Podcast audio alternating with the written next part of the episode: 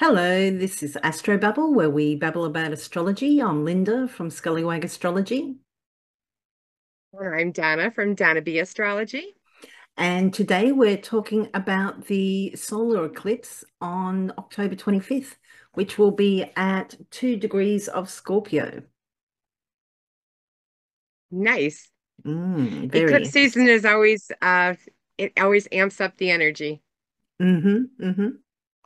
Now, I used my information from Bernadette Brady's book.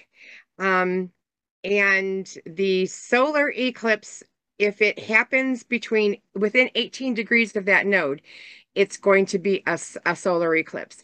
If it's less than nine degrees, it'll be a total total solar eclipse. And if it's between 9 and 11 it possibly could be a total solar eclipse so that's how they work is the orb on how far it is away from the node so yeah. That's going to be um, what we're looking at. Okay, so it could possibly be in the realm of possibly being a total solar eclipse, but they're calling this one a partial solar eclipse. Yeah. yeah. For some reason. Because if it's between 9 and 11, um, it could be either. Ah, yeah. Mm-hmm. Yeah, and if you want to know more about the nodes and what the nodes actually are and how that actually works out, when we did the solar eclipse episode, we went into that. There's a whole section about it, which is quite detailed. So we'll put a link to that and you can check that out.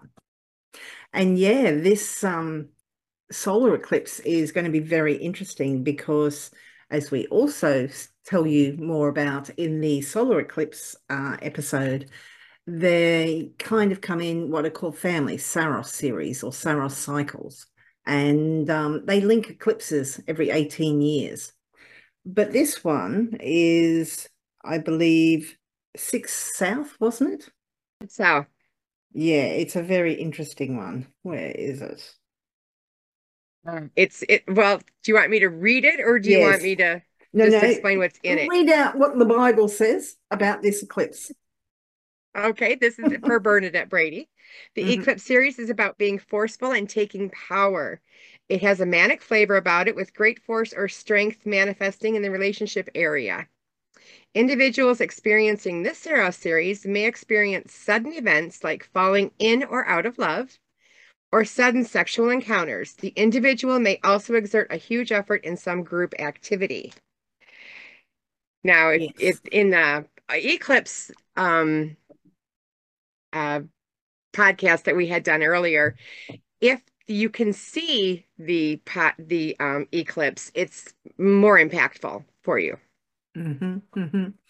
And we'll we'll come to that in just a little minute too, because it's quite interesting. Um, but how they kind of determine what the eclipses are like are by looking back in history and how you know people have experienced them. But it's basically this eclipse started in this eclipse saros series uh, started back in 1049 and it will run to 2293 because these um, they take about 1300 years to go from one pole to the other and uh, yeah, so very interesting. Um, and at that original uh, eclipse, that kind of set the tone. So yeah, but as Donna was saying, what was it? Uh, it's about being forceful and taking power. And we had a look at where this eclipse would be visible. So I'm going to share the screen. And what we have is at timeanddate.com, which is an absolutely brilliant website. Uh, has a lot of information about eclipses and lots of different things. Uh, this is the actual eclipse map. You can put in a location here, but it's going to be visible over most of Europe. And you can see here over a fair chunk of Russia. And this little marker here, I uh, set that for Moscow. So that's where Moscow is. This darker orange area, uh, which is covering parts of Russia, but also Kazakhstan, is where there's 100% of. It's not a total eclipse, so it's not like a total amount, but the I suppose 100% of what is possibly visible during this eclipse will be in those areas. I just think it's really interesting that we're talking about taking from power. We're talking about new beginnings being amplified in that. Moscow is not that far from there. So I think it could be a really interesting time for what's been going on in Ukraine and Russia. Perhaps maybe something will happen with Putin. Maybe there will be a new leader there, perhaps. Who knows? But it will be interesting to see. Um, yeah.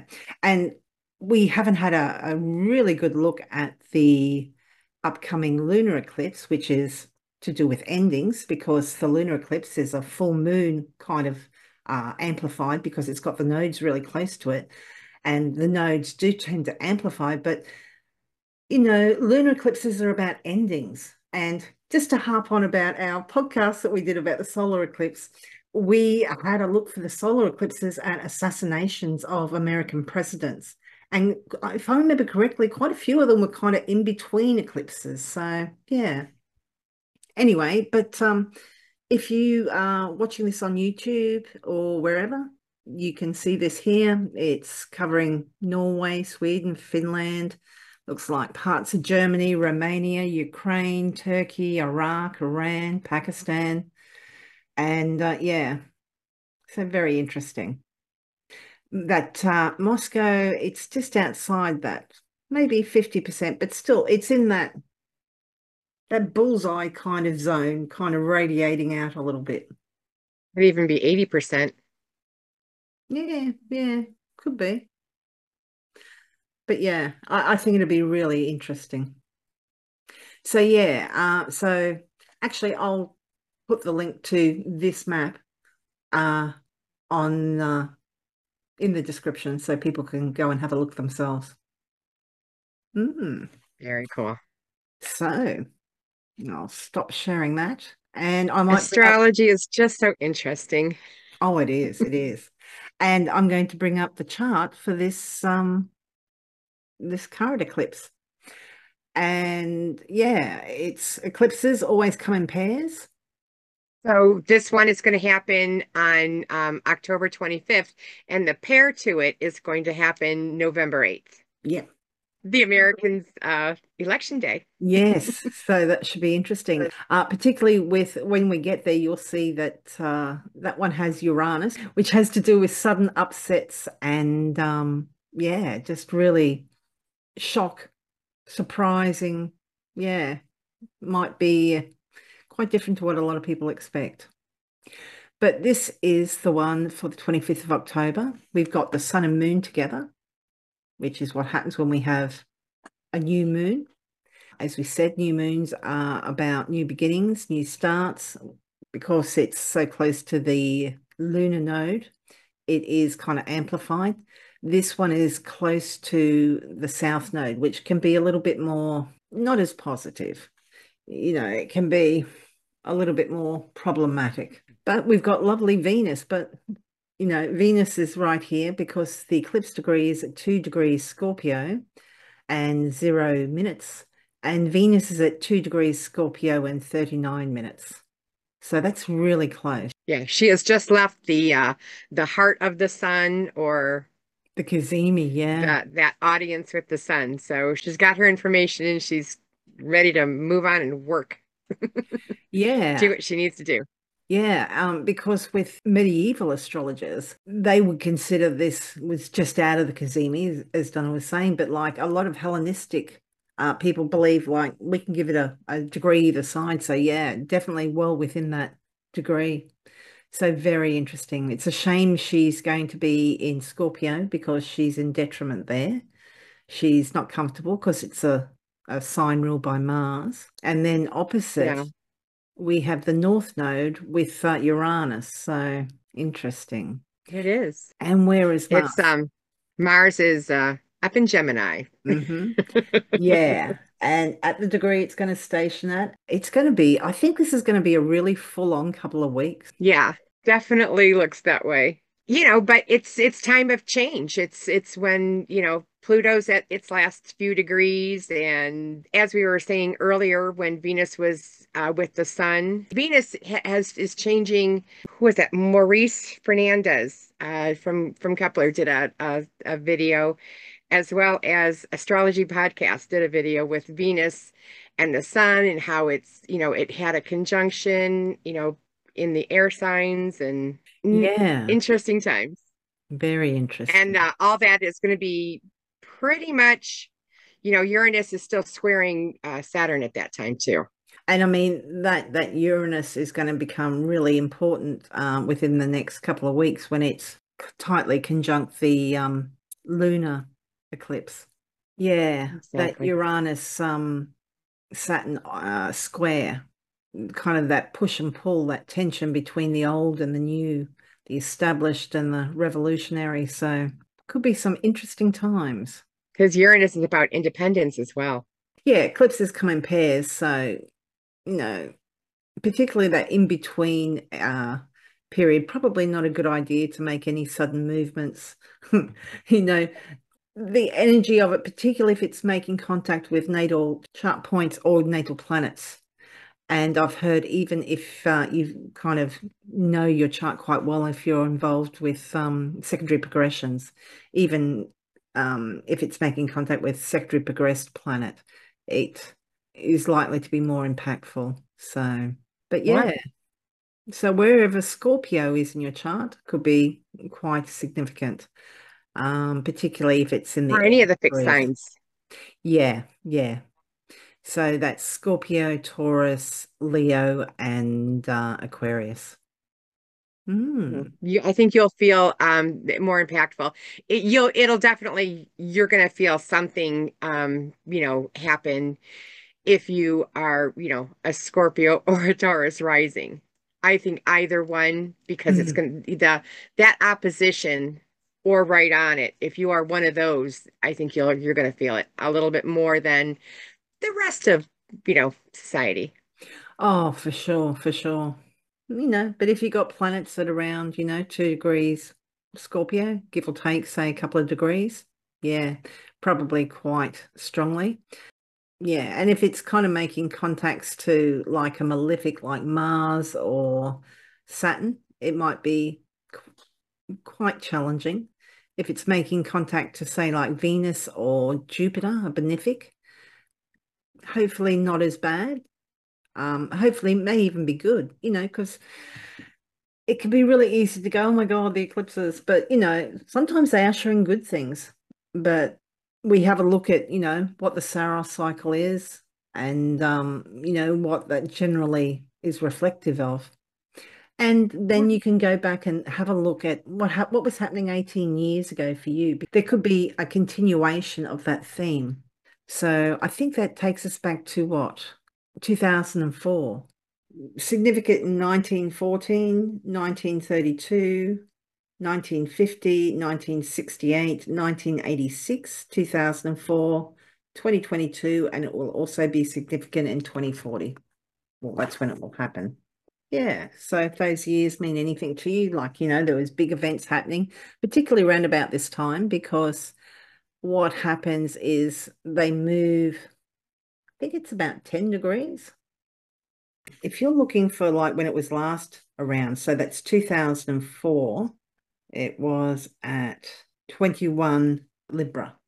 So going from that, because there's 30 degrees to a sign, it uh, is now in uh, Scorpio. And for, you know, people that are really into astrology listening to this, that might seem kind of really weird because we're not talking about how the eclipses progressed during over the years. So like this year, you know, we've been doing Taurus Scorpio eclipses. And prior to this, mm-hmm. you know, we were doing Sag and Gemini. And prior to that, we were doing Capricorn and Cancer. So they're kind of going backwards because the nodes appear to go backwards through the zodiac.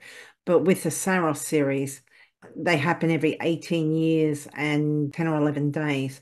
So because it's linked to the sun and the moon, and the sun moves about a degree a day. So every 18 years, it's the same Saros cycle, but it's slowly moving 10 degrees each time. So, yeah, I hope that makes sense because, you know, Mercury and Pisces, we have trouble explaining things sometimes. but yeah, it's yes. um Very interesting. It can be complicated. It's it's a huge. It's I mean, um, I believe uh, Bernadette Brady wrote a, a book on the eclipse as well. Yeah, but yeah, she, there, there's a lot of information.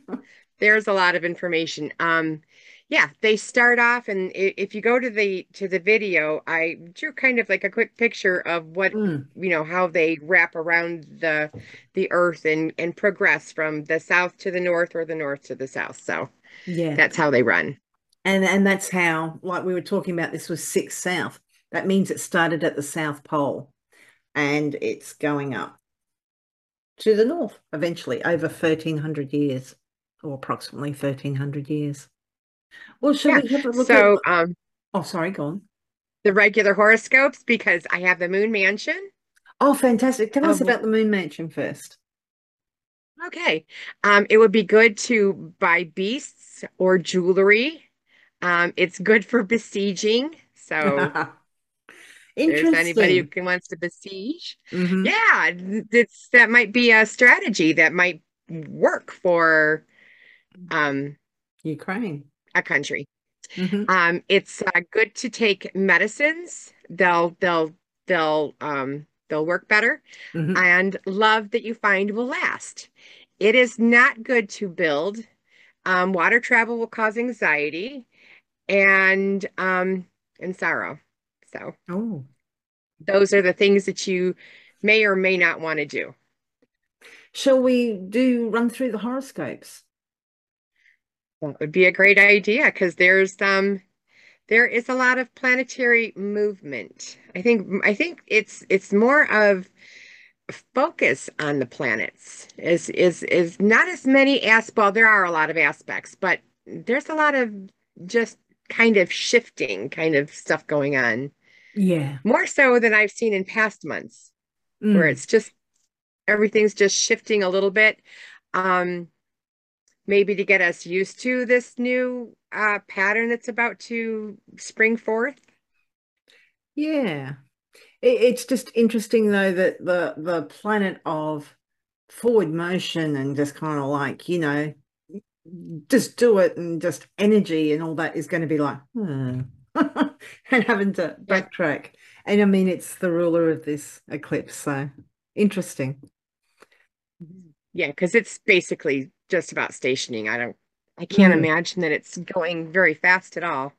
Uh, what are we down to? 13% 13%. of its normal speed. Yeah, it's it's it's pretty much almost at a stop. Yeah, yeah. So, do you want to do the first house or? Sure. So if the if you are a Scorpio rising, this is going to be happening in your first house, and new moons are beginnings. So you with the South Node in there, you might not want to start a whole lot of things that that that involve accumulation, but um beyond that, this is this is the house where you're concentrating on yourself. And so things that you are wanting to start, um, like, you know, an education or, you know, a new hairdo, just something that has to do with you and you alone is uh, what this house and new moon's going to be about. Yeah, I'm just looking at that with Venus conjunct that uh, new moon slash solar eclipse, you know, to associate with beauty and, you know, appearances and yeah, I just, you know, the first house is appearances and that and our health and vitality. Yeah, definitely. And Maybe a air. good time for a new wardrobe or a haircut or a makeover, or, you know, because it's our health and vitality, you know, maybe you're kind of like, well, I'm going to get fit. I'm going to, I want to, you know, Yeah. look my best. So nice. Venus is associated with air. So, Oh, and the breath that we take.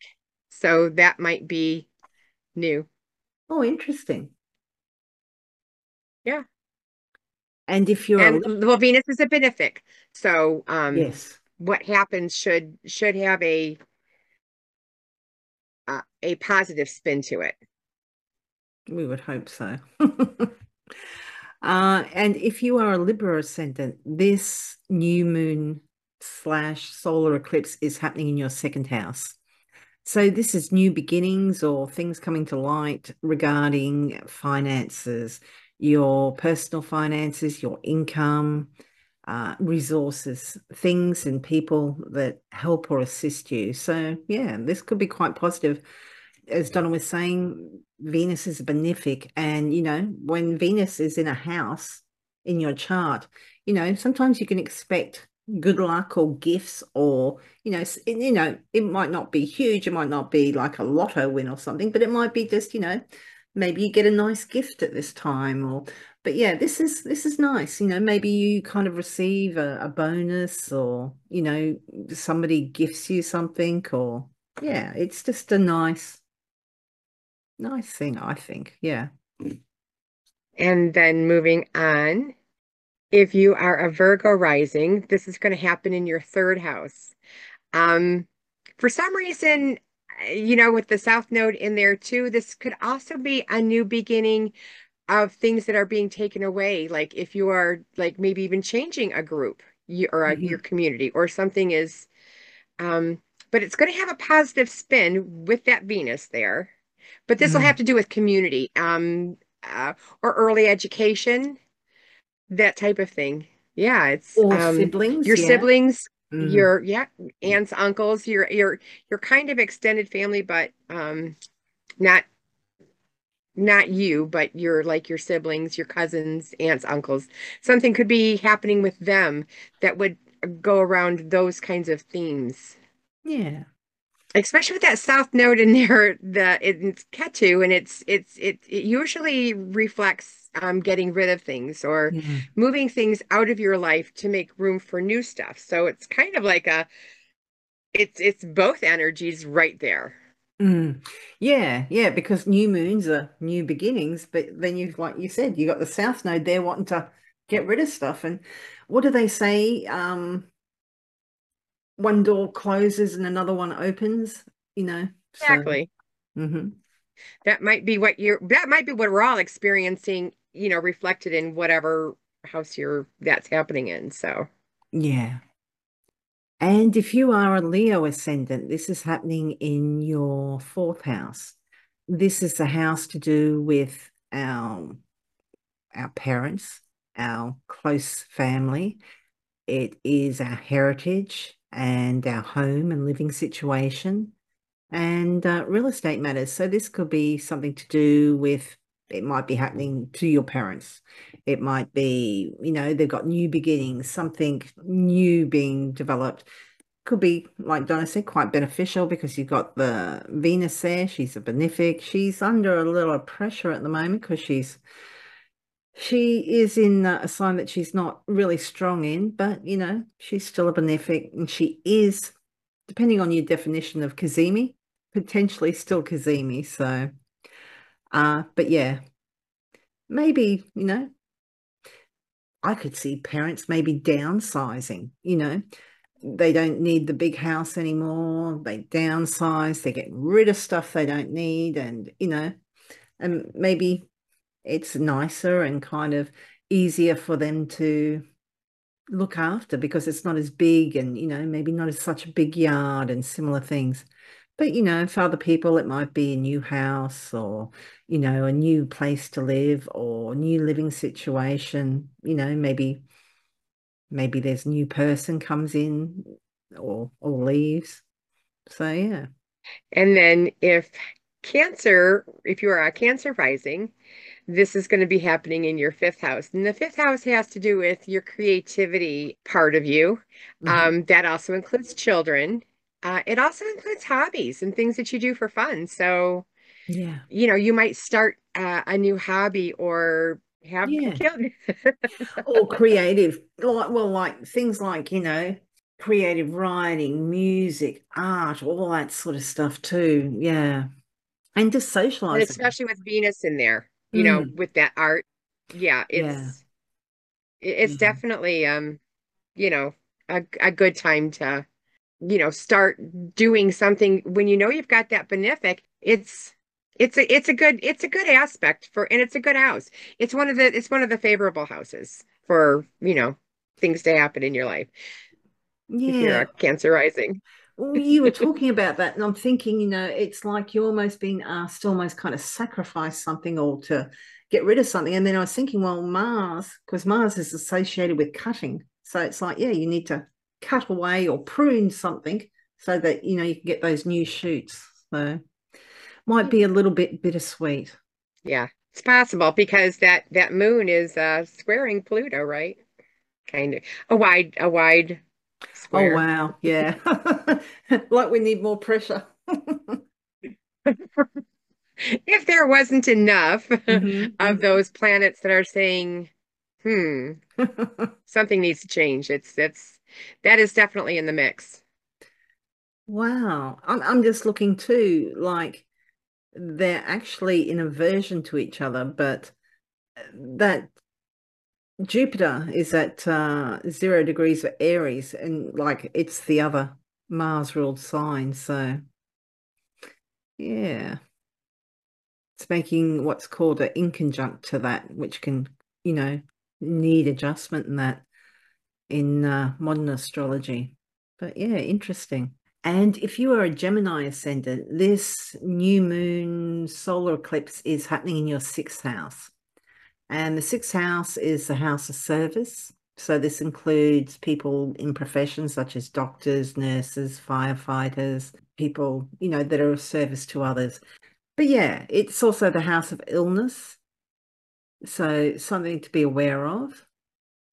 And it's also pets. So new beginnings, new starts uh, can be amped up a little by that um, the fact that it is an eclipse, but because it is a south node eclipse, there is an element of decrease or maybe removing something first before, you know, health. So it could be maybe for some people, there's, you know, just say you've got appendix, you know, it's playing up and it needs to come out, you know.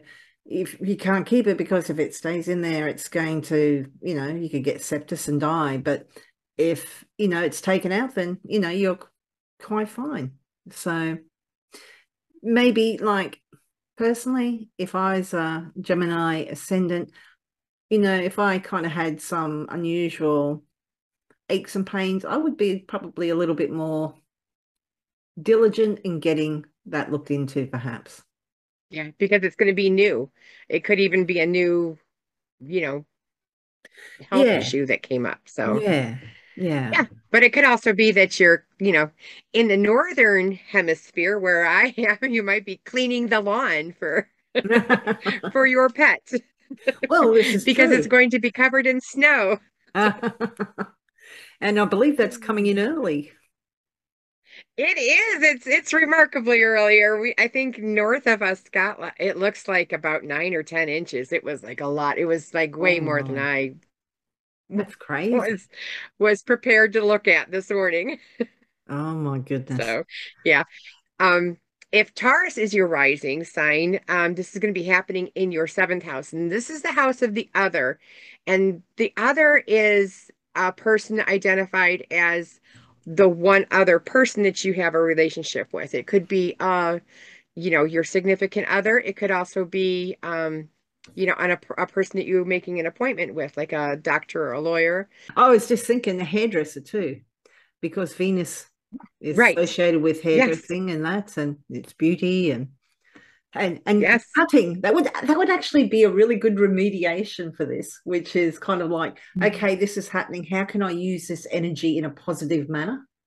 Um, yeah. Exactly. Mm. Good be I'd be booking a, Good a point. hairdresser's appointment. Get a new. Yeah. Maybe I'll schedule that. Mm. Oh, well, oh, of Um, course, yeah, yeah, that would be a a really Taurus. good. Yes. Yeah. Yeah. Nice. Um, yeah, that would be a really, uh, I am a Taurus rising. That's right. She said that. But yeah, that would be a really good um way to use those because that Mars that's trining that, you Mm. know, in a in a wide trine, you know, is is about that cutting. And if Mm. you want to say Yay, Mars, I see you. I acknowledge you and try to incorporate that. Uh, you might even want to really change that up with the uh, square to Pluto mm. and um, completely change your hairstyle. Don't get it shaved, Donna. we don't need to it would be very difficult to go from long hair to shave, but uh, some people do it.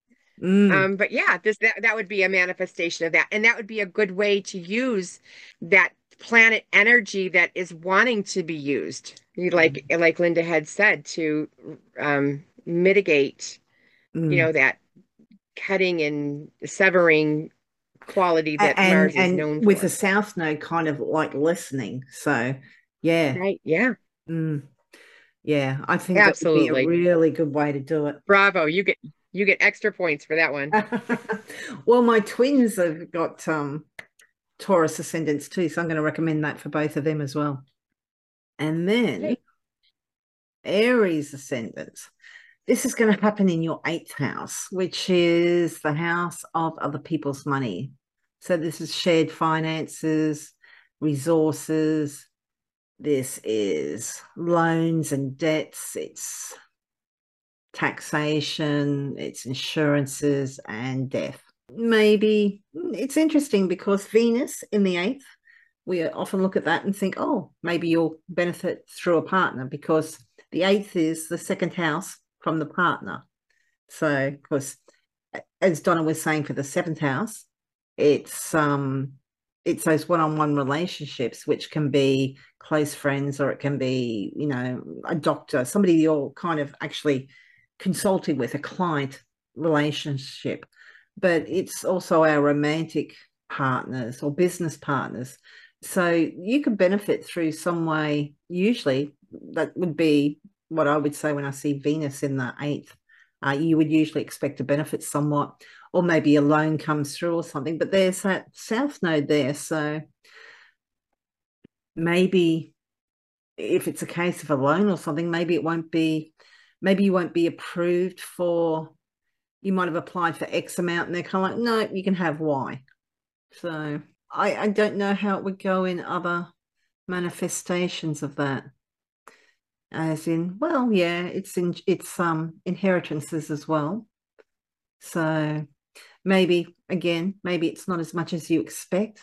Or with that cutting, because it's ruled by Mars, maybe you know somebody else has to be kind of taken into account maybe it's halved or you know you thought it was going to be three beneficiaries and now it's four or yeah yeah but still a, a, a positive spin of some kind with that venus present yeah. right there right on that e- i mean it is basically right on that eclipse oh, it's, oh yeah it's considered right on it with when it's within one degree and it is definitely mm. less than a degree yeah so. Yeah. Well, yeah, when Jupiter, Jupiter is also in a Mars ruled sign. So we got Mars ruling both the benefics at this time. and, and Mars is is very, very slow at the moment. So and he's just about to change direction. So it's going to be really interesting to find out what happens with these um eclipses. So if you're listening to this and you kind of have a little, if you're happy to kind of share a little story because I know that some people have been dropping, you know, little things in the um, some of the comments, uh, particularly on the um, uh, little because I cut most of these up into kind of like, you know, the aspects that we're coming up after this. Uh, but yeah, if if you've got a story to tell about, you know, what's happening to you at this eclipse, please, we we'd love to hear it. So yeah. feel free to uh, let us know. But yeah, I'll be really interested to see what happens with um, the Aries rising people.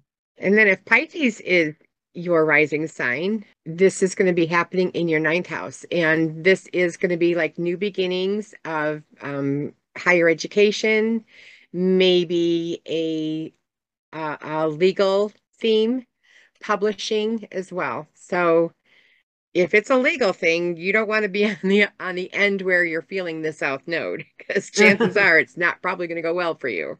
Yeah, you might have something taken away. So, or uh, yeah, or maybe if you're with, a Pisces, Yeah, like we were saying, you got your benefic there. So maybe it's kind of a case, a bit like how I was describing for the Aries people. Maybe it's kind of like maybe you win, but you know, you just get nowhere near what you thought you were going to get. You know, they might say, yeah, you win, but here's a dollar, which would be rather frustrating. Right. Yeah. Or maybe you need to share it with somebody else, you know, because that Mars ruling and it's cutting. Or maybe, you know, particularly with Mars ruling, maybe it gets um like the ruling gets reversed or something. Or you have been really bad and now you're getting locked up and you are getting your house changed. well, that's a point. That's a very good point. that is. Or house arrest. Crossing fingers. oh, goodness. And yeah. if you are an Aquarius rising, this uh, new moon solar eclipse is happening in your 10th house.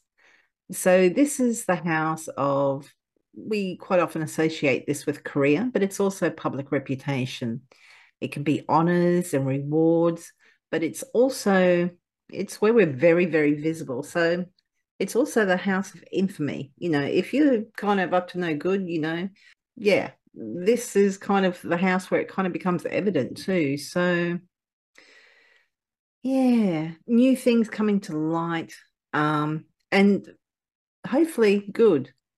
Um, this Venus is there, but you know, she's ruled by Mars. It's with the South Node. Maybe you've been expecting that you're going to be honored or rewarded, or maybe it's something to do with work, like a new job or something. But perhaps there's just that little bit of you are hoping for this, but it's not quite that much, you know? It's just there's that decrease with the South Node. So, hmm. Oh. Very interesting. And, and it could be it's it's it's you know that 10th house is is is the focus of it's the most it's the most northern house or yeah. the most seen house. So yeah. Yeah. Yeah. Just hold on, I you got that Saturn sitting in there. if Capricorn is your rising sign, this is going to happen in your 11th house, which is the house of hopes and dreams. So, uh, a great time to um, either start a group um, maybe get rid of one group so you can start another group. Um, mm-hmm. but yeah, that would be the type of things that would be going on. Your hopes and dreams, your groups and associations. this would be uh, a new beginnings for those types of things. Hmm. Very of good. groups and that kind of thing. Yeah, yeah. Benefactors too. People that can assist you. And Pluto seems to be telling you don't have too many groups. could be, could be. Could be. There's some kind of change because Pluto seems to be uh, catching my eye every once in a while on, you know, as mm-hmm. you're spinning this wheel. And it seems to me that some houses are, you know, some that aspect is sticking out sometimes larger than the other ones. Yeah, yeah. Or more prominent. Yeah. And especially with Neptune and Mars, there I mean, they're squaring. Yeah, well, see, that poor Mars, he's not only kind of what is he at at this time? He, he's at 13% of his usual speed and he likes to rev it up and get going. He's just about to stop and backtrack. And then he's got that square to Neptune, which is kind of draining all that energy from him, too. So, yeah. You know, and this is a it's a it's a harder time because what Mars went into Gemini what September 9th and it's just been it usually is only in a sign for like 6 weeks and it's already been almost 8. It just it seems like all it's been in there for a very a lot longer of a time. It's um like I said it goes around in a sign for about six weeks and this time mm-hmm. it's going to be in there for like six or seven months yeah. and that is a long time because it's it's it's went into the sign and then it's got to go all the way to where it's almost about to station and then it goes back all the way through that sign down to eight degrees and mm-hmm. you know and then back through again so it just is an incredibly long time to have mars in a sign yeah that's the point very and and going forward, I think that's something, yeah, we'll have to look at over the next couple of months. Like not only where is the new moon and the um full moon, but yeah, with with Mars being there for so long, what houses it's actually impacting. So, like with um Sagittarius uh, ascendants, we have it in the 12th house, which is our undoing and it's also things like places of confinement like prisons and hospitals or places of seclusion like monasteries um, so yeah. But you know as donna was saying we not only this is about the solar eclipse the new moon but you don't have an aspect all by itself you know completely dominating everything. There's lots going on they they're kind of we can't just say okay let's pluck this solar eclipse out. You know there's other things happening and yeah that's a really good point about mars being in that sign for so long so that's probably something we should look at going forward yeah. Well and not only that um and it's it's very clear right now but there's like a grand trine between mm. Mercury in Libra, Saturn in Aquarius, and Mars in Gemini. They're all in air signs. Mm. You have two of the malefics, mm-hmm. Mars and Saturn, as well aspecting Mercury. So it seems like a process is going to change for not really the better. Yeah. Because I mean Mercury is usually like um it can it's a real trickster, but it's like it kind of adapts itself to what other planets are around it. So with both the malefics um, contacting it, that's kind of it's kind of like uh, hanging out with bad associates. He's hanging out with the villains of the piece. well, it's just it's just that Libra, um, Venus, I could call her Libra. Venus is um she's more associated with the air now, or she will be soon. Mm. And that grand trine during this eclipse is all happening in air signs. So mm. that is definitely uh, something to take note of, I think. Yeah. Yeah. I'm just looking at that Saturn because uh, Saturn's exalted in Libra too. So interesting. Interesting. But, but anyway. Aquarius. Oh yeah, yeah. But yeah. I was saying like um with Mercury in Libra because Libra is the uh, exaltation of Saturn. So that um, Saturn kind of feels a little bit of a obligation to look after Mercury a little bit, but he's still going to lead him astray, I reckon. But I'm a little bit biased about Saturn. Anyway, if you're a Sagittarius ascendant, this is happening in your 12th house. So new beginnings to do with those topics we were talking about. So could be matters to do with self defeating habits or escapism. That's one you like to use. That's the word you use for 12th house, isn't it, Donna? I like that. Especially with the uh, square between Neptune and Mars. Yeah. Yeah. Um, yeah, so and yeah. Mars is is aspecting that too. That eclipse. Mm. Yeah, I wonder how we could use that positively. Going away and writing a book. Mm-hmm. It gives you that drive, maybe writing it with another person.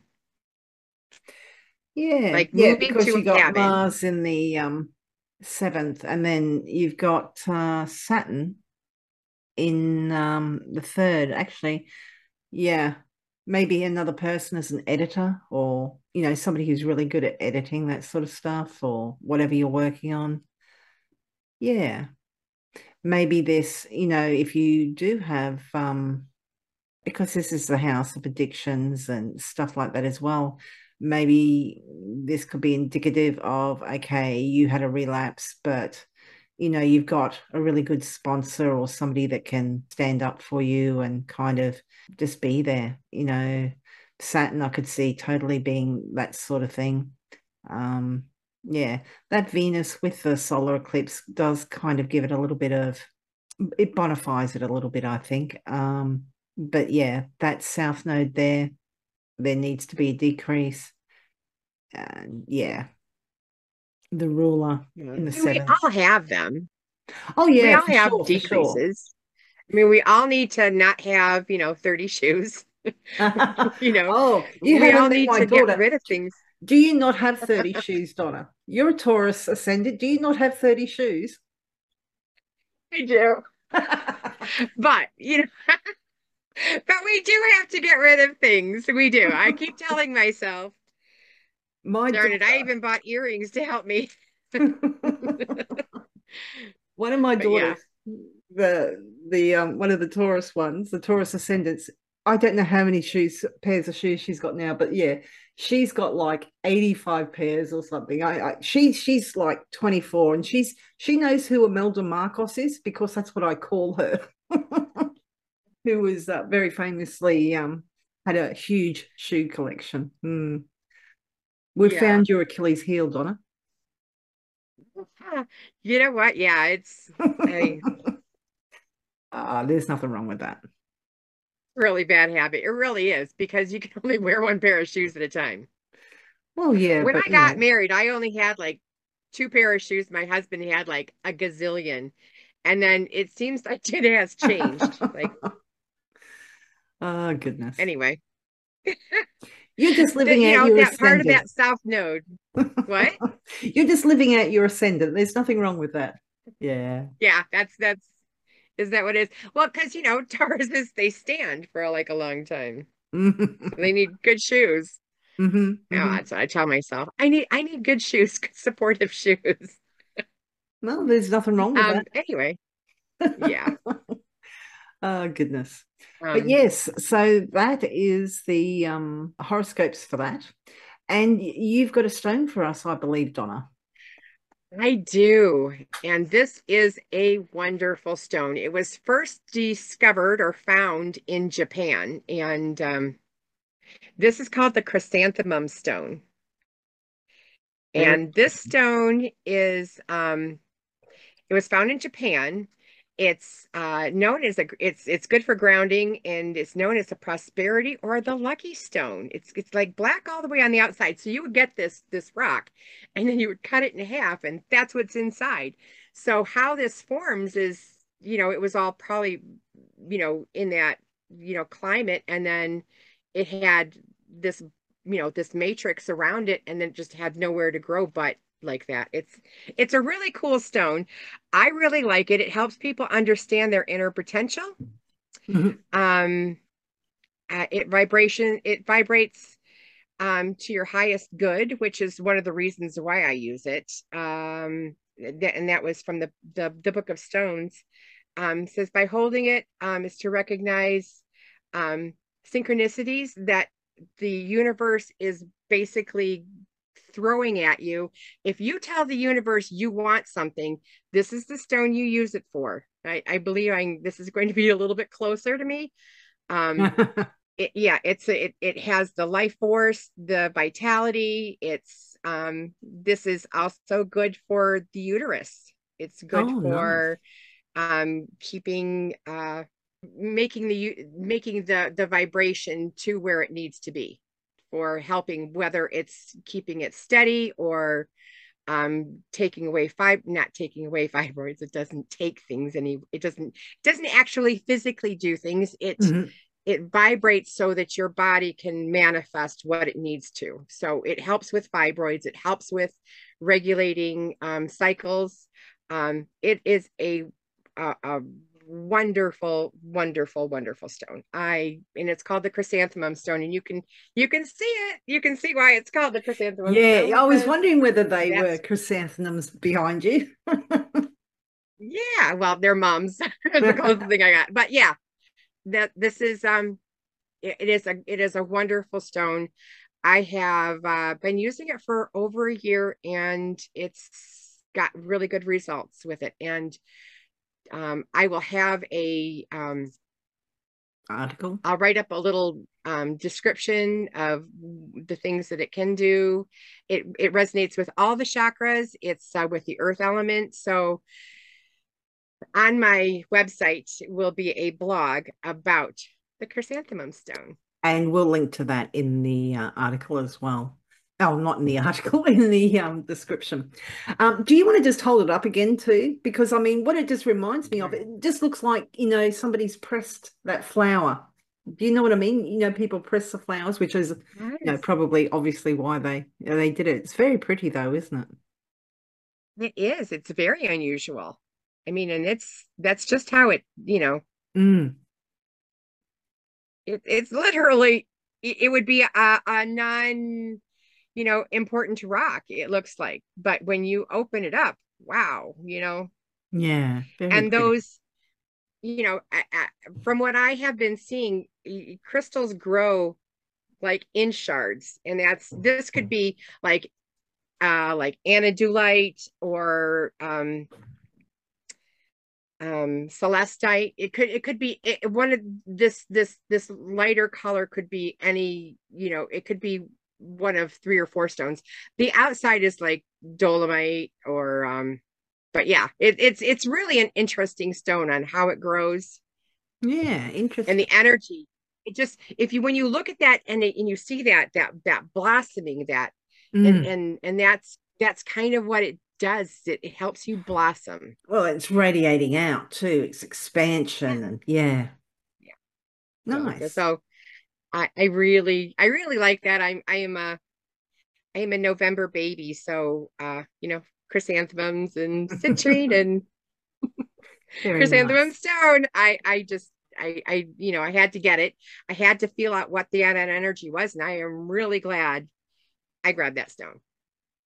Yeah, well, I was thinking too when you were describing about um uh it's really good for the uterus and that, and you were saying like, you know, fibroids and that, and because we're doing this with the uh eclipse of uh 25th of October 2022, um, which you have Venus conjunct the, the solar eclipse with the South Node, which is kind of that decrease, and it's ruled by Mars. So really appropriate for this um, solar eclipse.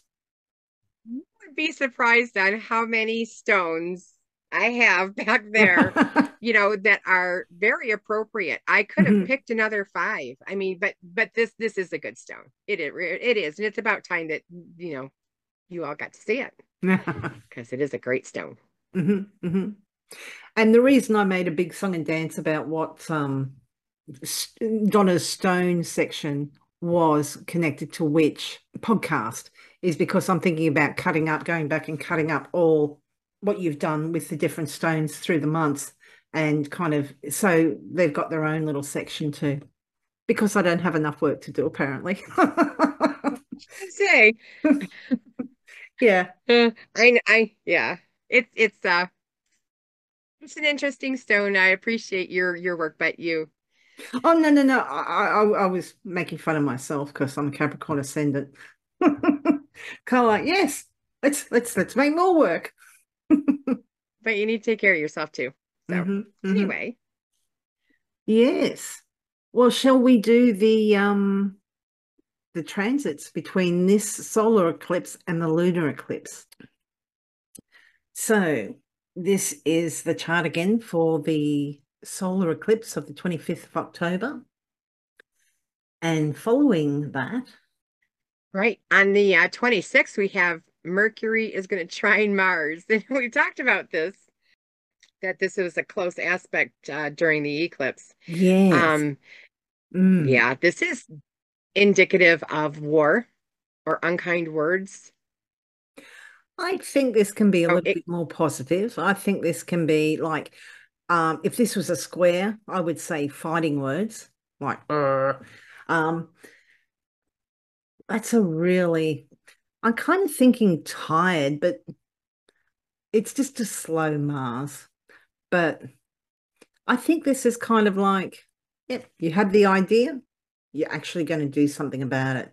But because that Mars is so close to retrograding, so might have some great ideas, actually want to put them into um, some sort of plan of attack, but you're probably going to have to revise those. And um, if you don't revise them, it might be a case of you keep coming up against obstacles. You know, you want to do this, but you can't because these people aren't, you know, able to do whatever, or, you know, you, you don't have permission or approval or whatever to do it. I'm trying to think of of of what you could use as a positive Yeah. manifestation of it. Well, you know, before it, it's still going, it's still going forward, Mm, not really as strong, but you could also use it for, um, with Mars in Gemini, you could also use it to to drive an idea. mm. Yeah, it's an idea. And interesting that this Mars is ruled by Mercury. So Mercury feels like it's kind of got a bit of an obligation to um, Mars because Mars is hanging out in the house that belongs to Mercury. So, You know, and Mercury is in charge of how we communicate and how we how we, you know, the processes of how we do things, you know. mm, mm. So Yeah. positive spin. Well, if it's something that doesn't need, you know, like a month worth of battle plans and that, if it's just kind of like something that can be done in a couple of days, yeah, maybe it could be achievable. I would still think, though, probably not as fast as you think it's going to be, though, simply because Mars will be down to 11% of its usual speed by that time. It's really, really slow. And out of the fire and into the frying pan, we have Mercury squaring Pluto Oh my, yeah. on the Mm, 27th. And, you know, Mercury is that how we communicate and and and how we how we process, you know, to, you know, to make a sandwich. You get the bread, you have the, you know, Fillings. whatever you put on it.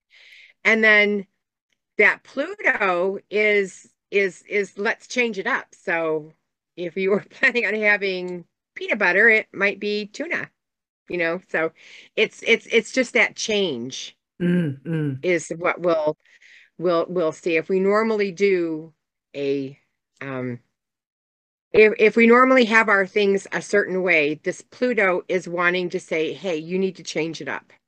And Mercury with that um, square causes an action. It causes that that tension to, you know, give. yeah, yeah. Uh, transformational, obviously, that's the key word for Pluto. Um, but Yeah, yeah, but but the fact that it's a square, it's kind of like probably not a very enjoyable transformation. You know, you might be grateful once you're through the other side of it, but yeah, might be quite difficult going through it. Um, it is getting that, it's still receiving that trine from Mars, so I don't know.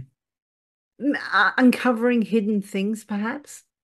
Actually, I don't know how much you hear about Australia over there, but it's crazy. We're still actually, when do we come out? This is actually past, we should be past the um Mercury shadow period. I think it finishes around about the 20th of October, and we're recording this on the 18th. But um we've had so many hacks and release of data from telecommunication companies down here. Like we've got quite a few, but there's two major ones, and one, you know, released, you know, had data released on, you know, people have to replace passports or driver's licenses. Then there was a big, um, uh, you would call it a HMO, but like a private medical uh, insurance company had a whole heap of data released. Uh, then one of our big, like in Australia, we've got like um we've got little kind of stores and that, but the two big grocery stores, there's two big major ones, and one of those, some processing through that kind of for a, a rewards card from that, kind of all this data got released. I think ASIO, which is like our secret service type guys down here, there was data released on that. It's just it's just like oh my gosh. crazy. Yeah, it's just a tsunami of information being released in an underhanded way. With the first one, the big telco, some data, they took a small portion of it because they were trying to blackmail the company. They released it on the dark web, which is very Plutonian. Yeah. So I'll be interested to see if this actually manif um, manifests as anything within Australia to do with that sort of thing. But yeah, could be release of um, hidden information secret information coming to light, perhaps, because you got that underground plutonic energy. The square could be oh, um, uh, documents being revealed that could be uh, potentially put people's lives in danger. You know, in the case of like these spies that we have. Yeah. So it will be interesting to see if anything comes to light at that time. Within the last month, it's just been like bang, bang, bang, bang, bang. And I, I should go back and actually have a look at the times that it happened because I think it wasn't during the actual physical Mercury retrograde period. I think it was afterwards, still within that shadow period. But personally, that's what I've found sometimes. Sometimes, you know, the shadow period can almost seem worse than if it happened in the actual retrograde phase. So yeah, but we should be well beyond the um, retrograde shadow period. But maybe something comes to light about the hackers at that time, or you know, something like that. Sure, that that makes perfect sense with that squared of you know, Merc between Mercury, how we communicate, and Pluto, what we want to keep hidden. Mm. And yeah, like you know, it's just like, oh, what next? it's just crazy. Oh, no kidding. That'll be exciting when Mercury actually goes onto Pluto. no, actually, that will be interesting. I wonder when that will be. I wonder if that'll be around about. I wonder when that will be too. oh my. Um, that will be yeah, it will be very interesting to see when that happens. But keeping on with the script, the next day on the 28th, a day we've been waiting for is when Jupiter goes into Pisces. It, it's in retrograde, so it's not a it's not a um it's not as predictably as acting. Be. Mm, It's not a predictably acting Jupiter as it should be. Mm. Um, but it is still its own sign. And it's Jupiter acts um, noble, Jupiter acts um, um, judicial, mm-hmm. Jupiter acts worldly, um, Jupiter acts you know, big, you know, mm. expansive mm. and inclusive and, and all that. Well, that's more inclusive is more Venus. But so when Jupiter is retrograde, it doesn't have those, it doesn't, it doesn't want to do those. It's it's more of a greedy kind of a planet. It's more of a narrow-minded planet. It's more of a um it just doesn't have that that exuberant optimism. You know, when, when we when we like when we talk about Jupiter, we we go, oh, it's the big, you know, benefic. Mm. So it's it just doesn't have that with being in that retrograde state. So, but that's going to happen on the 28th. So, if you see a shift anytime a planet moves into a new sign, um, you know, it's always a, a good day to journal because they are impactful when they go from one thing to another. Yeah. Yeah. I'm a little bit worried about this um, personally in Australia because we had a lot of floods earlier this year. And currently, at the moment, where I am, I'm up in Queensland and we're doing okay at the moment, touch wood, but we're expecting a lot of rain over the next two weeks. And down south, there's places that are suffering from flooding and all that. And this is just crazy. We've had so much water and flooding this year. And I just worry with this coming back, Jupiter expansion coming up close, not super close, but close to that Neptune. It's just like, oh, are we going to go through this all over again? It's just like we're going to be waterlogged. And you were talking about um, already snow up in parts of um, above you, northern Michigan, yeah. Mm-hmm. Which you know, snow's just kind of, I don't know what it is, but it's something to do with water. It's would you call it crystallized? Frozen? Frozen water i suppose. Yes it is a it is a crystallized water. Mm-hmm, mm-hmm. yeah. See i've never really seen snow so i don't know. I've seen it from a distance but never touched it never done anything like that. Yeah it's a it's a very um uh, it's a medium that you have to get used to. Driving walking all those mm-hmm, things. mm-hmm. dressing I mean, you have to dress for it. It's mm. definitely a change. Yes. But yeah, with that with that going into Pisces, you know, Pisces is that water sign and Jupiter is that big. Mm. So if when Jupiter is not if it's if it's really not wanting to act, you know, positively, a lot of water is what could happen. Yeah. And, and combining with that Neptune, which, you know, it, it doesn't kind of recognize boundaries and it's just kind of really mm, just kind of foggy and just yeah you can't see which you know again is pretty concerning because I mean like you know get floods and people think that they can drive through flooded conditions because they they don't see how difficult it is how bad it is they think oh I can just drive through that and yeah we had you know quite a few fatalities regarding that um and and, and I know that there was all that terrible stuff over in Florida not long ago for you guys too, and I'm sure other areas. So yeah, Hurricane Ian. Mm. So that was when Jupiter was in Aries.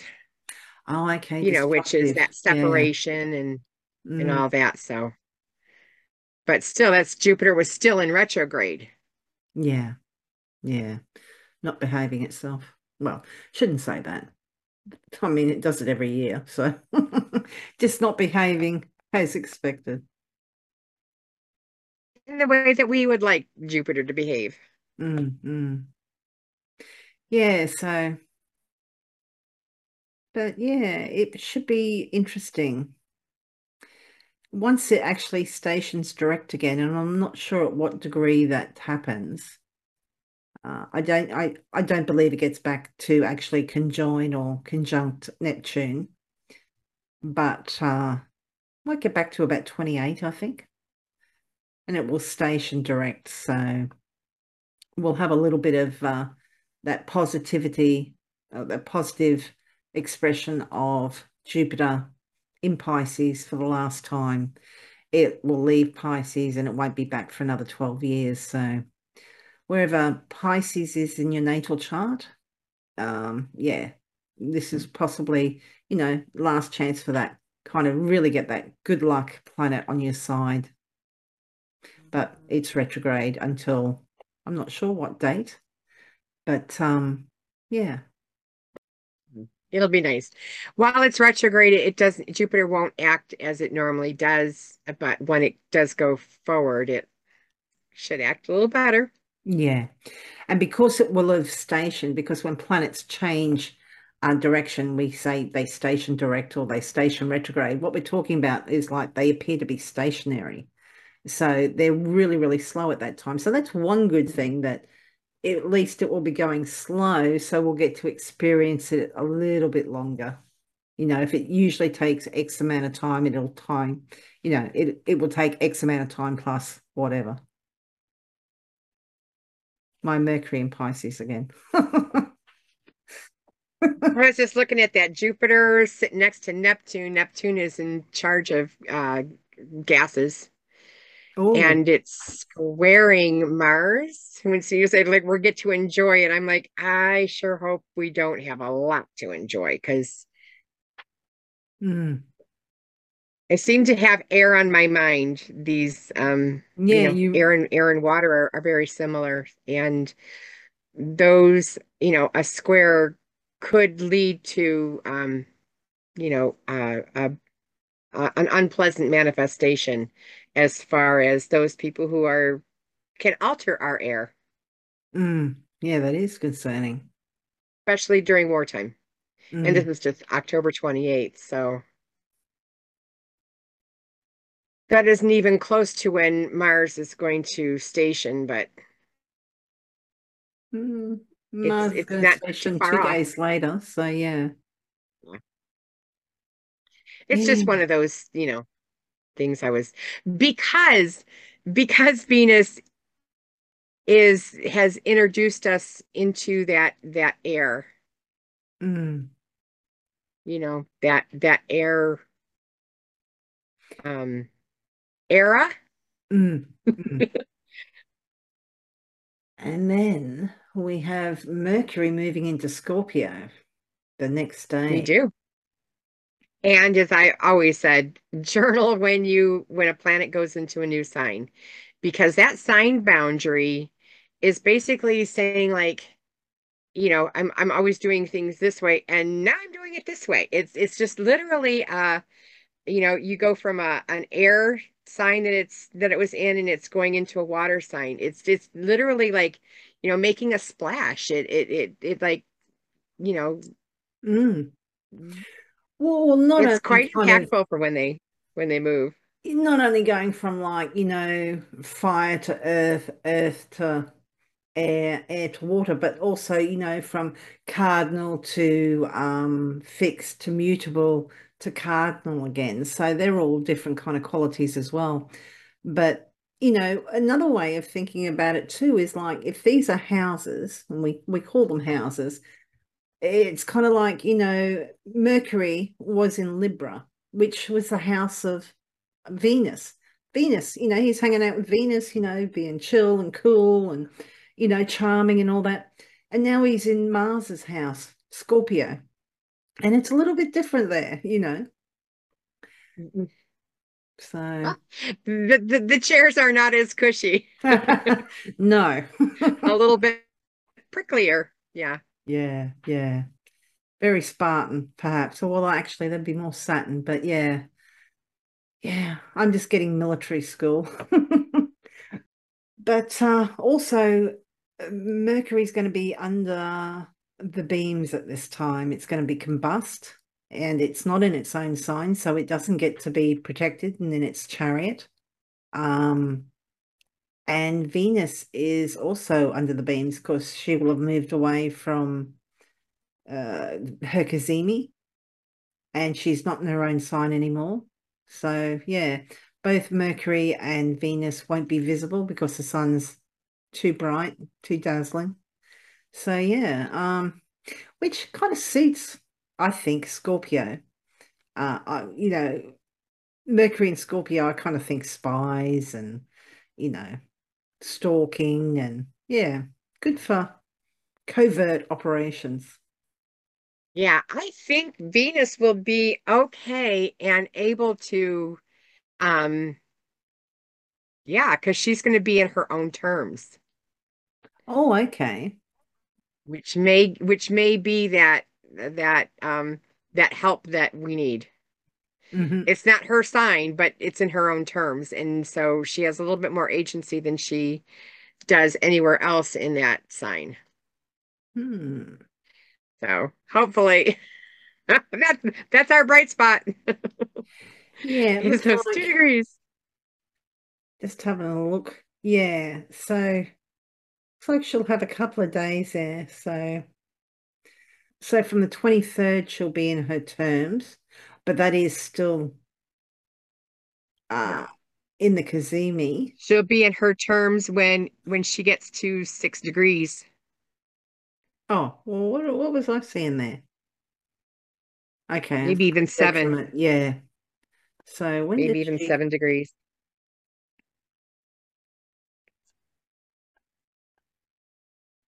Yeah, so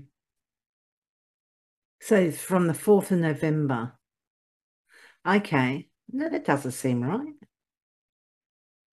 Oh, it's just because there's so many planets in there that she's why is that? Swooped all the way. She she looks like she's at 30 degrees of Scorpio. She's not. She's only in the middle of the sign. Yeah. She's in Mercury's terms there. Yeah but she's showing up as term here in the well, Mercury will be in her terms. Yeah, I suppose that's the uh maybe they could have a little bit of mutual reception going on. Yeah.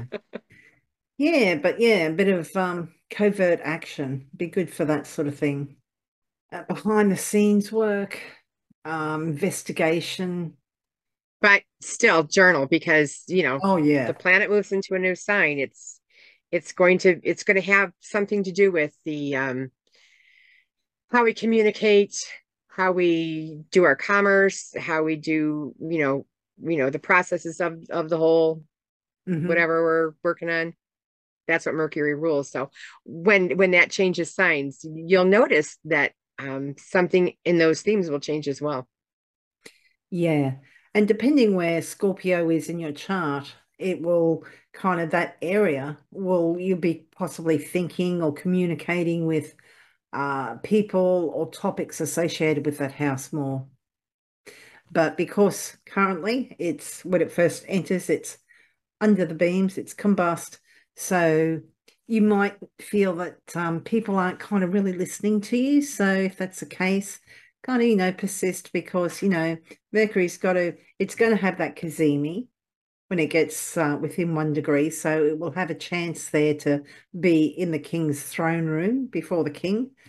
Um, and then, you know, it needs to get 15 degrees away from it again, which by that time, hmm, it might be getting close to being in um, Sagittarius, which will actually be in detriment. So I kind of like Jupiter ruled Mercury, so that's just me. I'm a little bit biased. well, yeah, I, you know, anytime I, I would too. I would like that as well. But um, yeah, I just, hmm, good for undercover, investigative. You might find though that maybe people associated with Scorpio house in your chart, maybe they don't seem to be listening to you or yeah. Or maybe communications are kind of somewhat hindered. Um, I know a lot of people with this in a natal chart, like Mercury kind of combust and that the sun, they kind of feel like, you know, oh, this person doesn't talk to me or doesn't hear me or, you know. Yeah, it's a difficult spot for Mer Mercury, but Mercury is is is is usually spends a lot of time very close to the sun because it doesn't it can't get too far from the sun. It's, yeah, yeah. It's a, it's an inner planet between us and the sun, so it's kind yeah. of stays and hangs around the sun all the time. Yeah, it's never more than I think 28 degrees from the sun. So Right. Oh, and that's we're used to too. it. Yes, exactly. Because and because Mercury retrogrades three times a year, and um, it, it's kind of meeting up with this so it could be meeting up with the sun three, six times a year, you know, because I mean, this is going, he's coming, or Mercury's coming up to its superior conjunction, which is when it's conjoining the sun when it's uh, direct, but it will also have an inferior conjunction when it's retrograde. So if you have approximately three retrogrades every 13 months or so, you know, that's about six conjunctions with the sun every um every 13 months or so. That's that's more than any of the other planets get. So it's it's yeah and it's usually a fast moving and it's a trickster. It can dodge and you know weave and yeah he's quite agile. So yeah. Very nice. And are we ready to move on to the next aspect? Yes the big one Mars is stationing retrograde. Mm-hmm. And we've been looking at this for a couple of months, you know, knowing mm-hmm. this is coming to us. Um, this is Mars going to be very impactful on its agenda of what it's trying to set out to do in Gemini because it's spending its entire retrograde period, the shadow period and the retrograde period in Gemini. So if mm. this is in a house that's important for you, this is where you're feeling it the most. Mm. And this is this is going to bring um, um, possible weakness, uh, lack of energy. Yeah. And you know, Mars wants to go forward. Mars is action and drive, and you know, Mars is fast and hasty, and you know, can be violent and all that, but it's kind of it's got to go. It's like no, we can't go. We can't do that. We've got to go back and do this first. And you know, Mars isn't.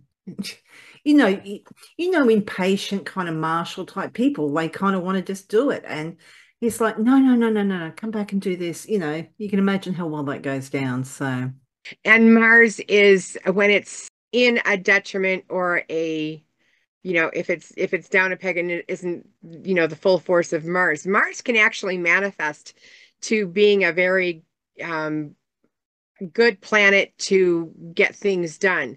Mm. when it is retrograde it it it does the the it it it it goes on it walks down the, the darker side of the street.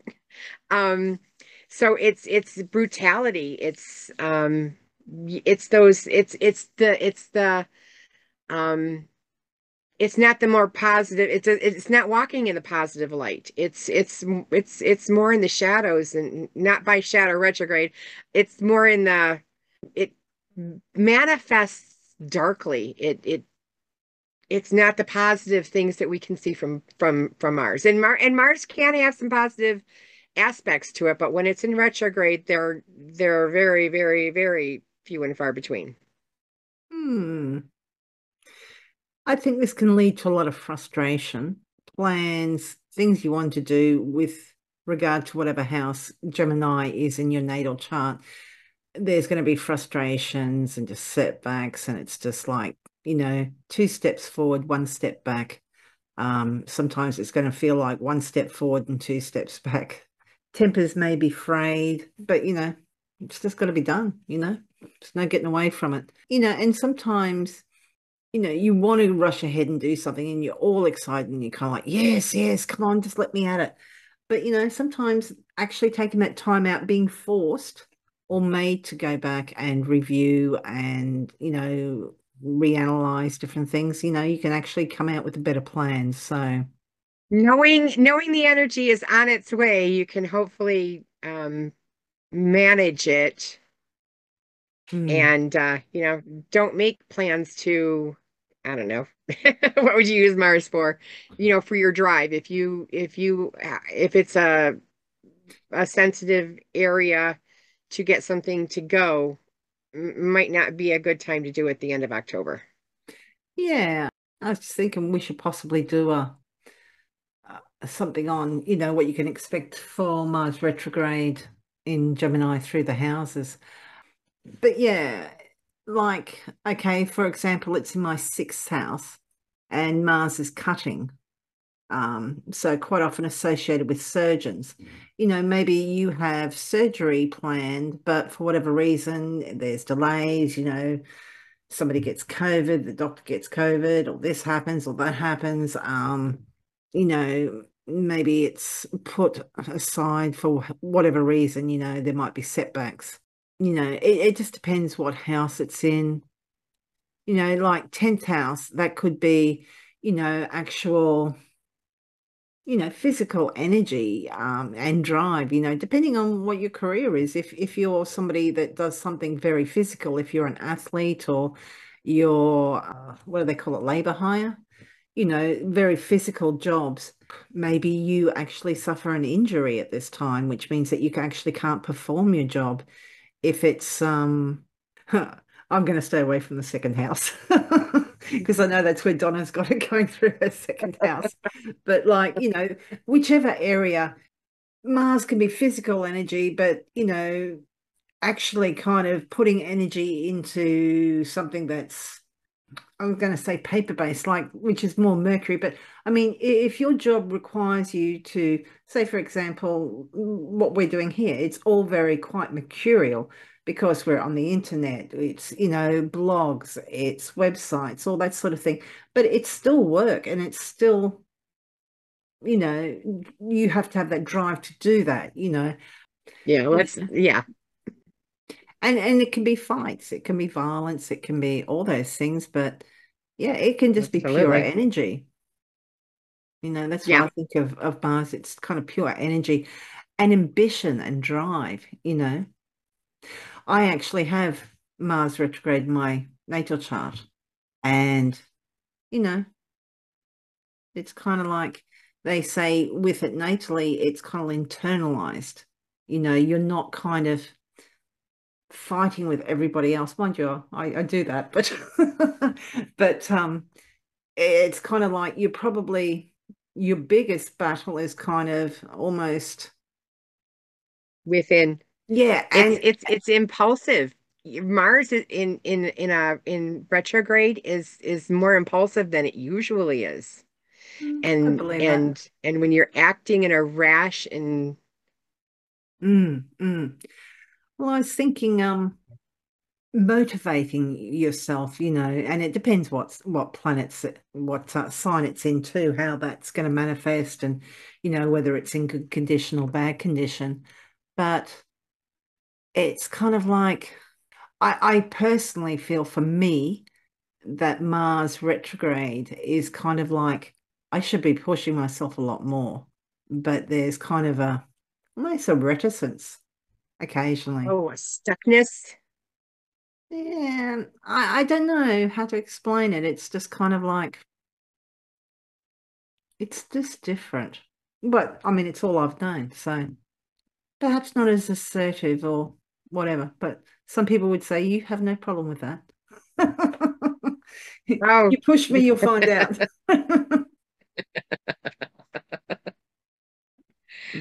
uh, yeah. Mm, but yeah, it, it's kind of like I kind of think of it, it's just not working at full capacity sort of thing. That sounds very uh reasonable. Mm. But it might be a little bit different with the transits. I'm going to um, read up on uh, that. I've got a book by, I think it's Erin Sullivan about the retrograde planets and see what she has to say about it. Oh, very interesting. Mm. Yeah. Yeah. Yeah, the Mars is happening in my second house. I'll spill the beans.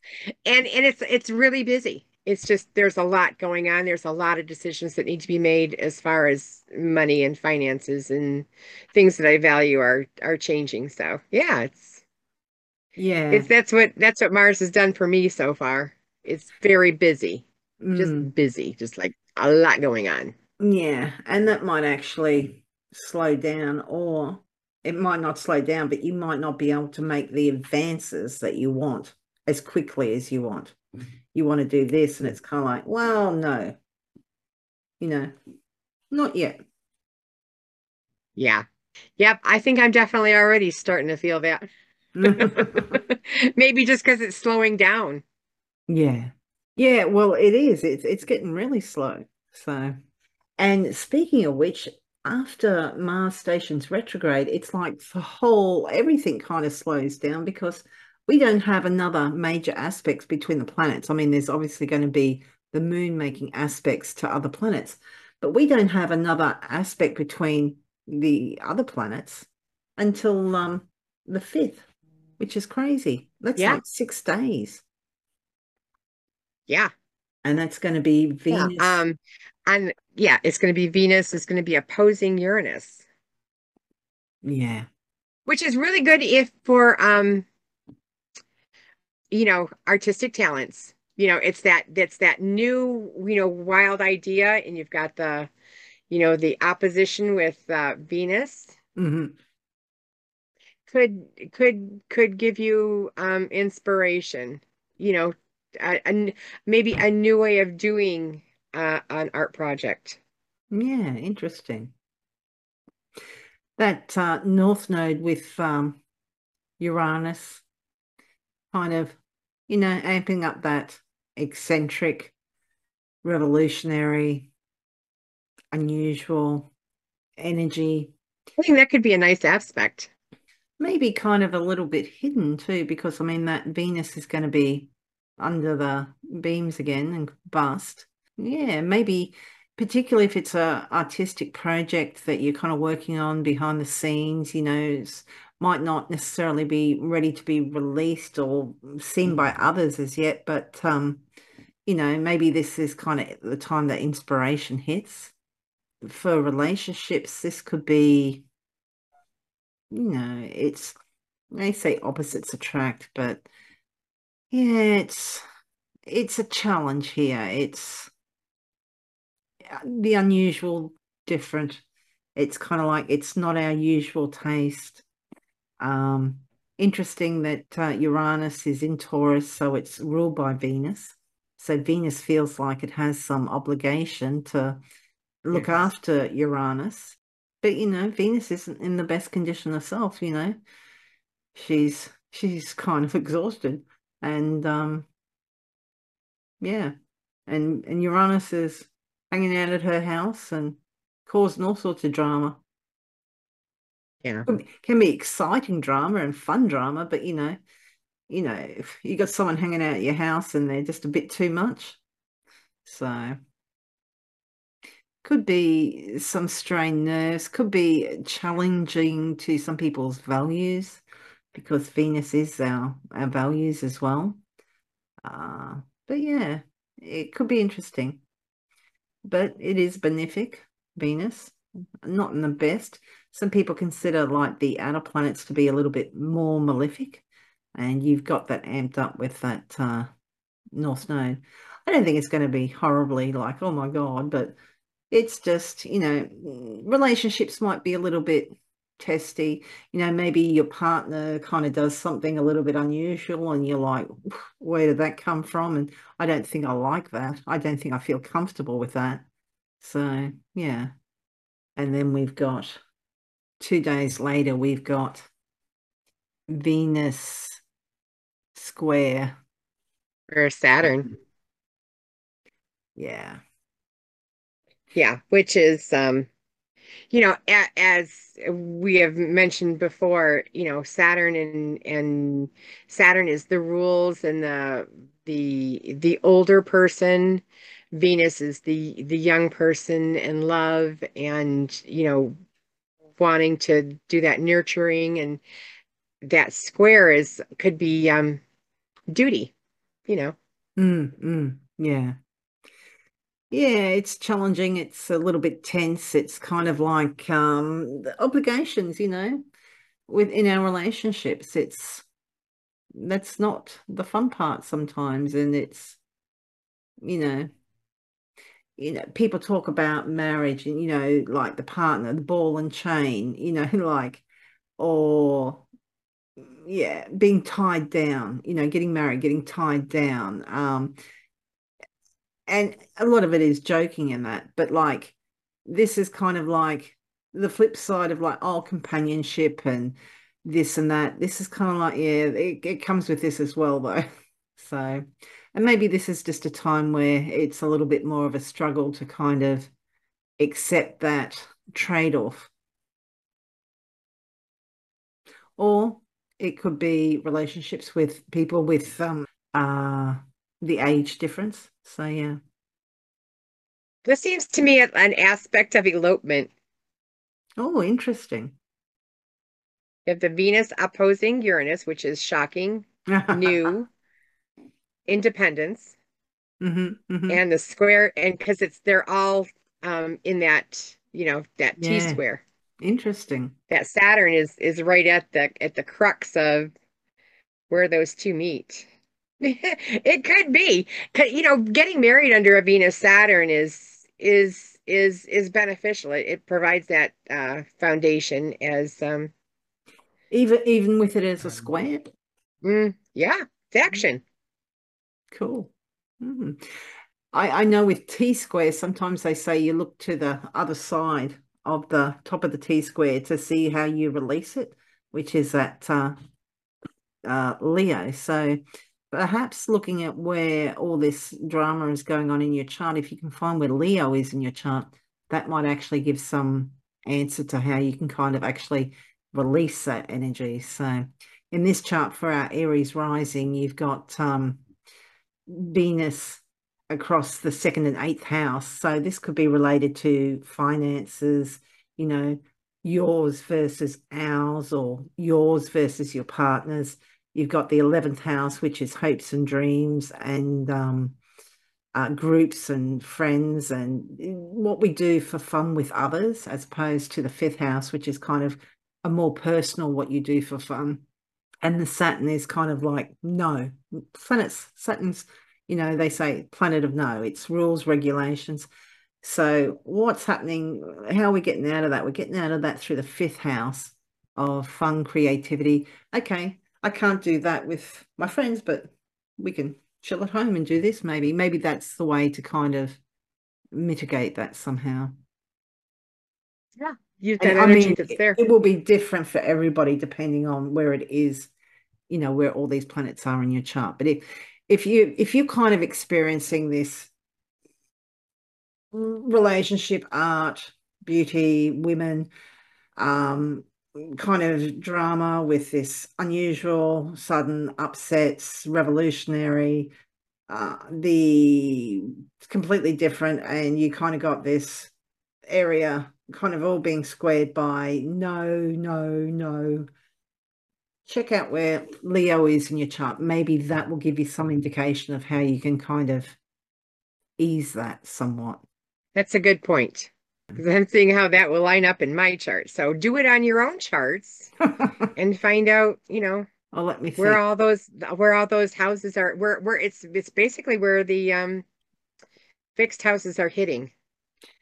So for Donna as a Taurus ascendant, it will be over your your personal chart. So like Uranus in the first. So Donna's acting a bit eccentric and unusual, and she's kind of, you know, revolutionary. That might cause some issues in relationships with partner. 10th house, you know, maybe might even kind of, you know, what would people think? Because, you know, the um, 10th house is um, public reputation and Saturn's there kind of saying, oh, what would the neighbors think? So maybe it's kind of like, okay, well, also, I'm still going to do this, but I'm going to chill at home and do it, or you know, something similar. Right, right, because that Venus or that the Leo is is where my lineage is from, so it's it's mm. the family home. Yeah, yeah. So a so I'm seeing a trip. what I'm known for. and you know, manifesting or, or you know, going on that fourth house topic. That stuff that's a that's a that would be nice. Yeah, so so that you could work it out that way nice because it could be a you know, a trip that would include some shocking things, maybe some leveling up things. Yeah. Yeah, this is a very this is a very familiar chart. I think I got Venus and Mercury and the Sun in in that seventh house. Nailing. Yeah. yeah. And see Yeah, this is basically my chart almost. no. Oh yeah, it is. Look at look at even Jupiter's in the 11th. All right, I'm just going to But but this is I don't it. have anything in the 12th though. And see because Donna does have Venus and Mercury and the well you don't have the sun in um Oh yes you do. I do. Yeah, you do. Yes. I do. So what date? Six. Yeah. So we're not that far out from your birthday. So all this going on, you know, if you're kind of born in March, but you're like, well, my kids, the twins, they're born in March. They're a Taurus ascendant. It's going to be completely different. They've kind of got like a lot of Pisces in their stuff.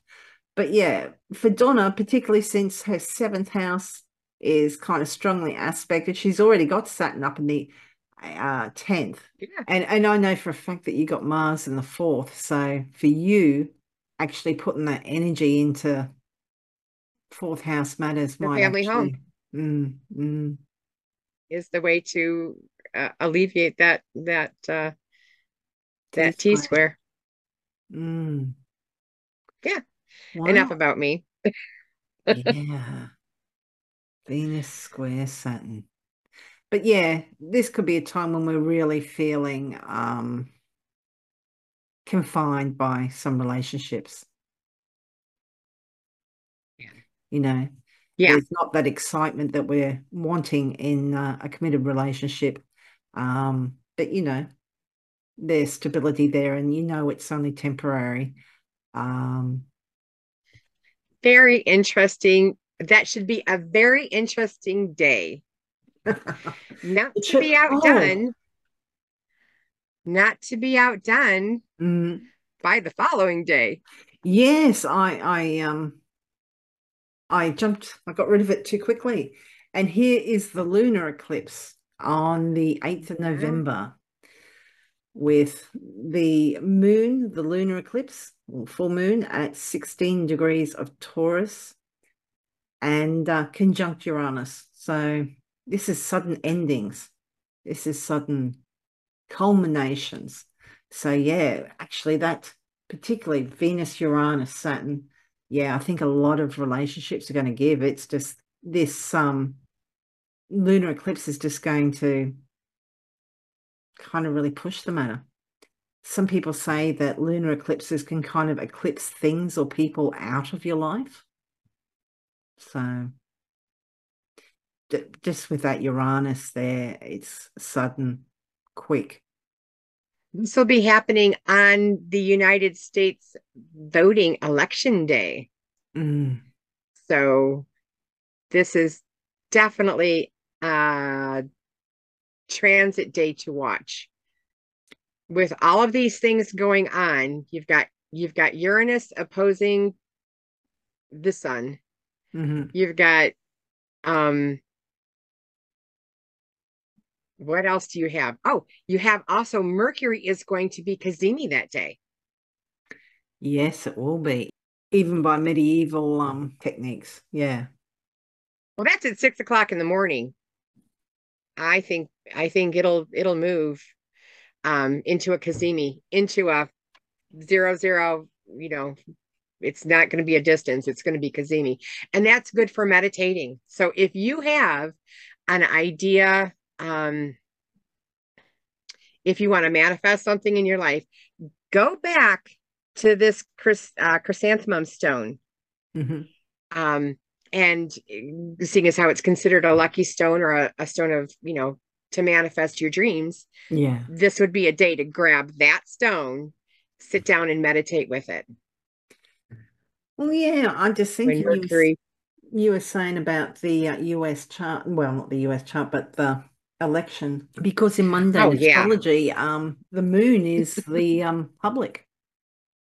So yeah, the public unlikely to act as maybe the pundits expect. Right, and um, if you were to put this chart up against the Sibley chart, mm-hmm. that um, the United States ascendant is actually in Sagittarius, which is going to put mm. that um, the lunar eclipse in the lunar, so the moon oh, no, the sixth. is actually going to be in the sixth house. Mm. And all of that, that sun and, and Venus and Mercury are all going to be in the 12th house, according to the, the Sibley chart. Mm. So that's where that lunar eclipse is going to ride is the 12th and the 6th axis. And, uh, you know, for a voting day, it could be the things that could be our undoing. It could also be, um, you know, service.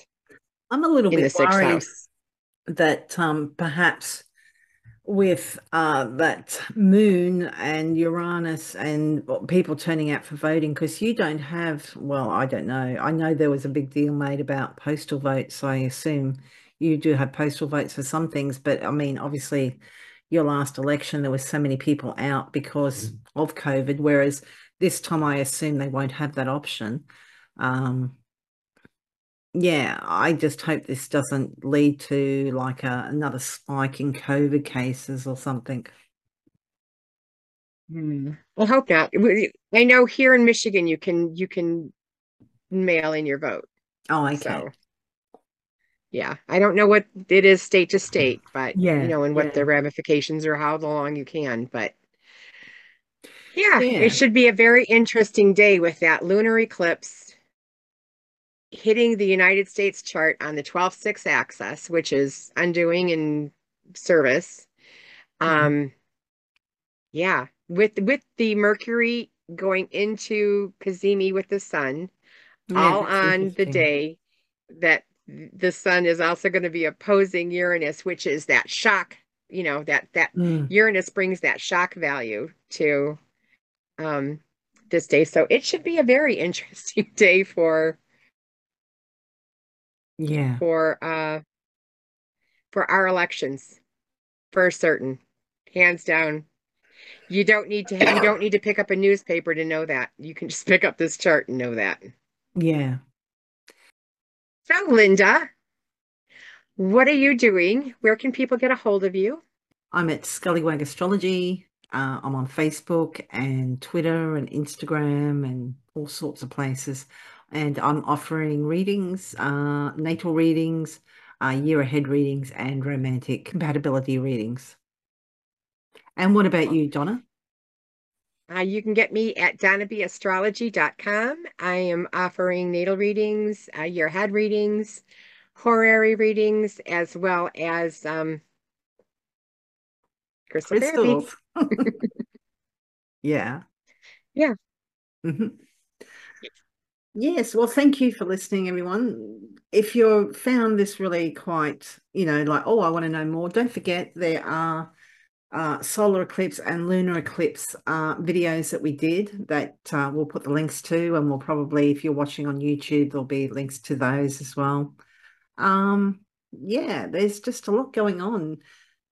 Kind of a very, yeah, between the two eclipses, it's an erratic time. It's kind of some people can get really kind of amped up, even from like, I think the full moon in Aries, I've had trouble sleeping and it's just a jumpy energy. And, you know, particularly if it's kind of, you know, kind of aspecting planet chart points or um, planets, you might find yourself just a little bit more jittery, particularly with that lunar one with Uranus so close to that lunar eclipse. Yeah. That mm. that'll make you jump. Hopefully not too much. Hopefully you'll be expecting it because you knew it's coming. Yeah. And like we said, you know, if you've got some, you know, stories or, you know, experiences that you'd like to share about how this eclipse season is uh, impacting you and how you're kind of seeing it manifest, we'd love to hear about it. So feel free to drop a comment and um, yeah, like or comment or share. Um, hmm. Sounds great. Thank you. Thank you very much for listening. Um, mm. as as Linda was saying, share, like, mm-hmm. um, mm-hmm. if you found value in this. Okay.